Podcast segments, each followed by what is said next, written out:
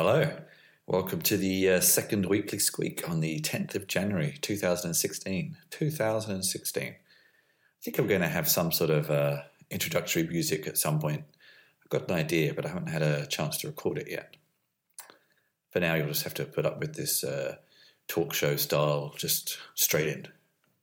It's okay. Well, it's been a very cold week, a cold week. Uh, for a couple of days last weekend, there was a low of about minus 11 degrees and then a high of about minus 5. And I know for some of you who've lived in maybe Scandinavian countries, Canada, even North North America, that may not seem that cold, but for me, uh, living in London, where actually it doesn't really get that cold, it's just kind of a bit average most of the time, and then living in Melbourne, where I think the coldest I ever remember it was mainly zero or minus one. So for me, this was the coldest I have ever been. I guess there's that certain uh, point where after a certain temperature, you don't feel much of a difference between sort of minus one and minus 15, or I don't know, but it still felt bloody cold. And of course, being the stupid idiot I am and just getting sick of public transport, I decided to ride my bike uh, during a minus seven afternoon. And I felt feelings, or didn't feel feelings, as it were, in parts of my body I have never experienced them in.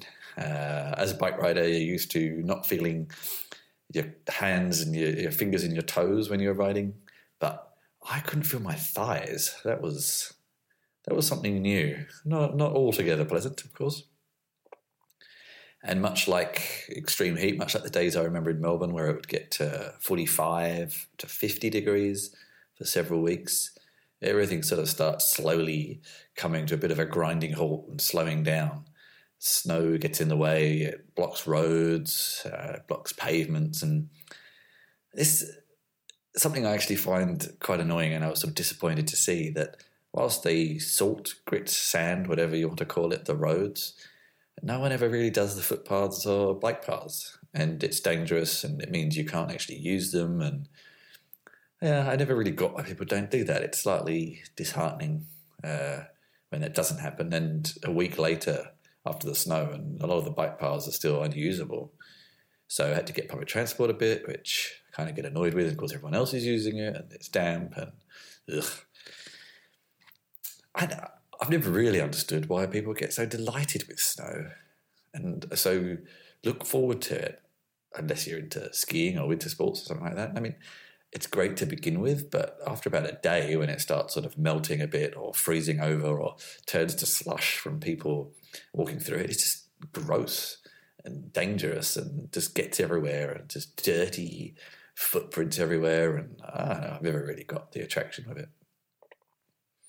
Anyway, this has all sort of led me to realizing that I cannot manage European winters anymore. And next year, I am gonna gonna leave. I'm gonna go and find somewhere else to be. Uh, can be a digital nomad, so there's no reason to stay here. So why not? So I think my New Year's resolution, after a couple of months of preparation, is to try and live in sort of 20 degrees, give or take 10 degrees. No, 20 degrees, give or take maybe five degrees on the negative.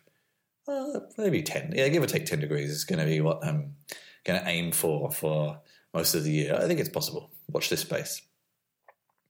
So, uh, due to the weather and due to sort of this week being the first week where things sort of started happening again, meetups and events started happening again, last weekend uh, I decided I would go and visit some galleries and museums here. Uh, the galleries and museums here could be a little bit expensive, so sometimes you sort of look for uh, enough free time to make the most of the money's worth, I guess. Um, I went to quite a few, so I'm going to actually cover a little bit of them individually and you can read the links in the accompanying blog post. So first, I went to the Botticelli Renaissance exhibition. This was sort of a big ticket exhibition here, uh, and it finished. It finishes in the end of January, so uh, thought I should probably go and see it before it finishes. Firstly, booking my tickets in advance, and then saying I could book a time slot, and of course I couldn't, and blah blah blah, all the usual sort of furore and mistakes and confusion with using German ticketing systems. Um, but I still managed to buy a ticket online, get there, massive queue. no signs or instructions of what the queue is for. So you join the queue and then you realize you don't need to and blah, blah, blah. But I finally actually got in pretty quickly. And it's always funny with German exhibitions. I found that uh, there was always these huge queues, but once you get inside, it's surprisingly uh, it's it's busy, but it's not annoyingly busy with lots of people in the way. It moves pretty quickly. So the exhibition itself it starts with an introduction to Botticelli's work, uh, and then artists who came after him who he inspired and influenced, which is quite a lot. And I found this uh, quite interesting because um, this is actually the, the, vast majority of the exhibition. It's maybe 60 40 work inspired by and then work actually created by him, and I'll, I'll come back to that.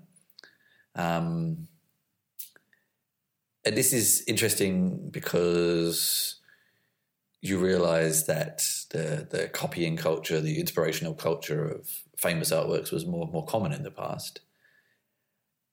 And at that time, artists didn't always sign their work because often they were commissions for people. They were like a photographer taking a photo of a famous family these days.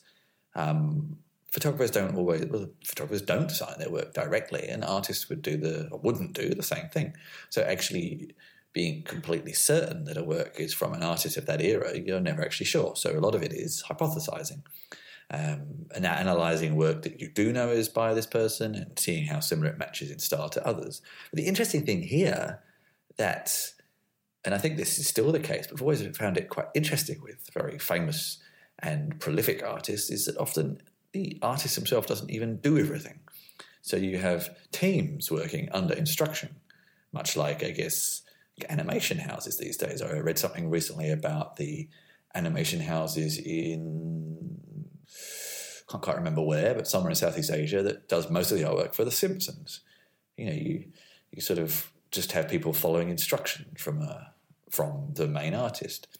So there's always going to be slight differences in style as well. So actually saying if something is officially belongs to this famous person or not is is sometimes difficult.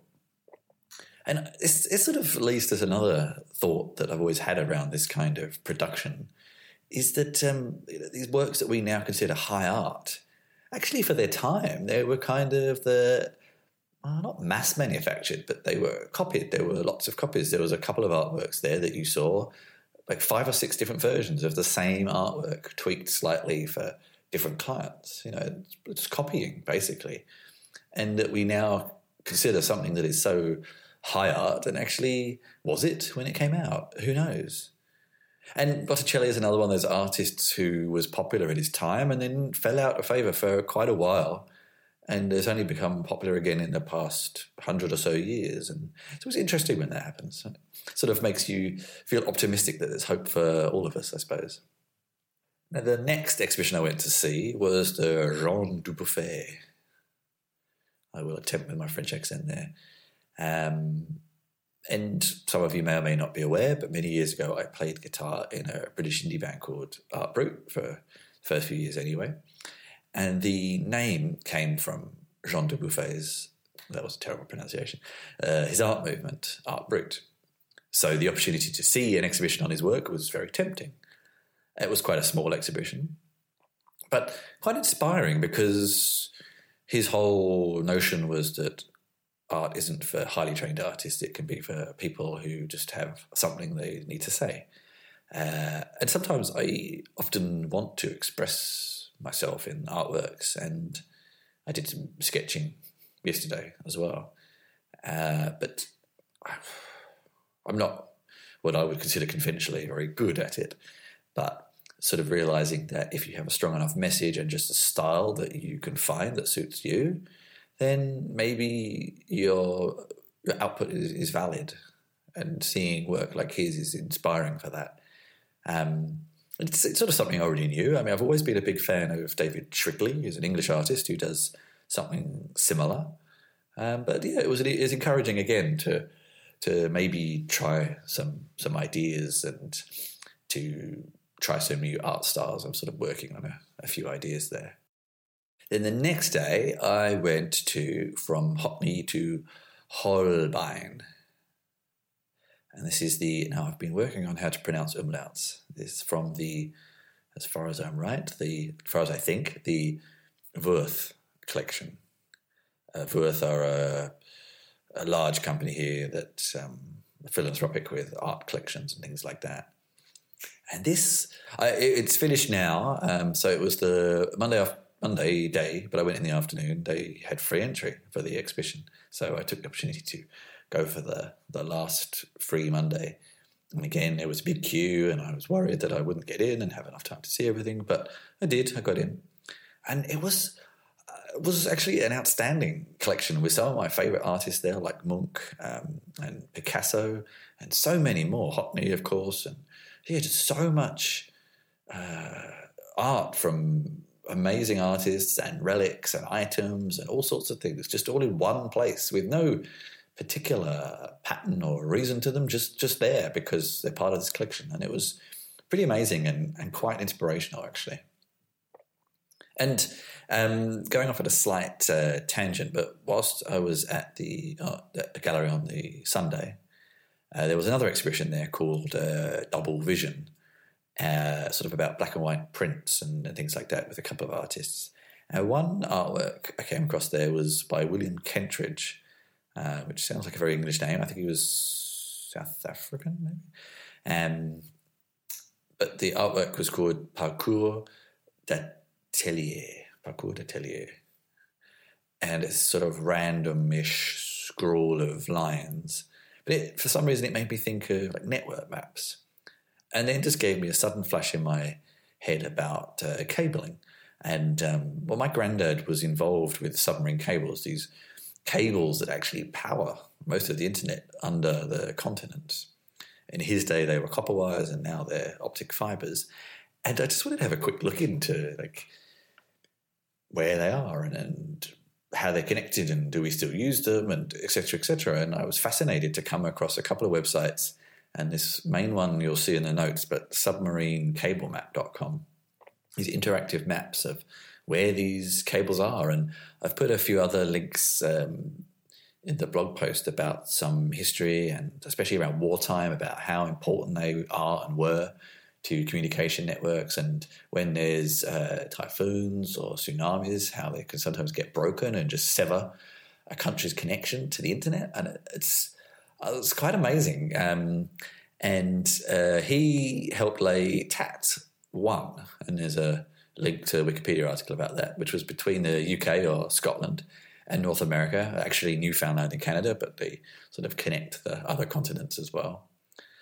And it was just interesting reading about that too, and, and the boat that he was on to help lay it. Um, and there's also yeah, a good article, which is strange source, I know, on the Daily Mail about them as well. So you know, if you're an internet user, it pays to understand like how you're getting supplied the internet. It's quite amazing, actually.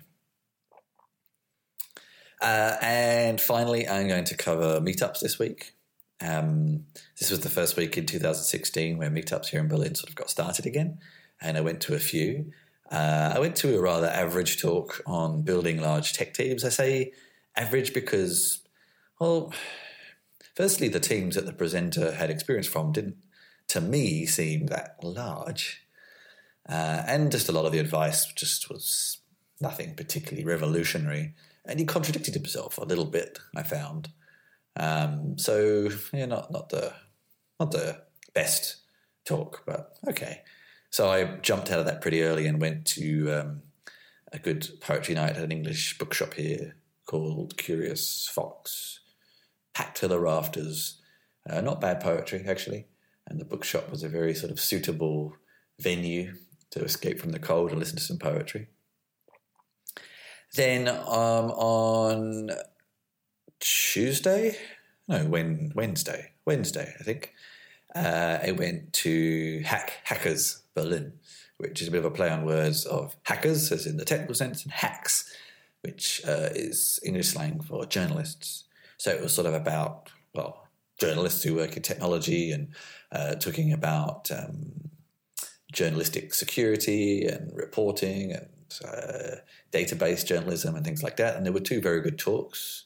Uh, oh, sorry, three, three good talks, three talks. Um, one from a current American journalist talking about how to protect your sources and things like that, which was very interesting. And there's a link to the meetup page if you want to find more details about those. There was another American guy who had worked on a sort of CMS to feed mobile apps, which was very interesting. I kind of felt like he was promoting something that sort of already existed, but anyway, it was interesting and fair play for giving it a go. And finally, there was Tom Steinberg who founded uh, mySociety, and actually I'd hung out a couple of times this week with um, talking about the power of data visualization, about visuals uh, in articles. So it was a very interesting uh, meetup, actually, in a really strange part of Berlin. Uh, this weird sort of pocket just off of Alexanderplatz towards Kreuzberg. There's all these old Plattenbau, as they're called here, like old tower blocks, but just dead. Just the snow was still on the cars, the snow was still on the pavement. It looked like nobody had been there. It was just yeah, weird, weird. And then on Thursday, I spoke at the Berlin uh, Ruby group about writing plugins for Jekyll. It was busier than I expected. It was quite a good meetup.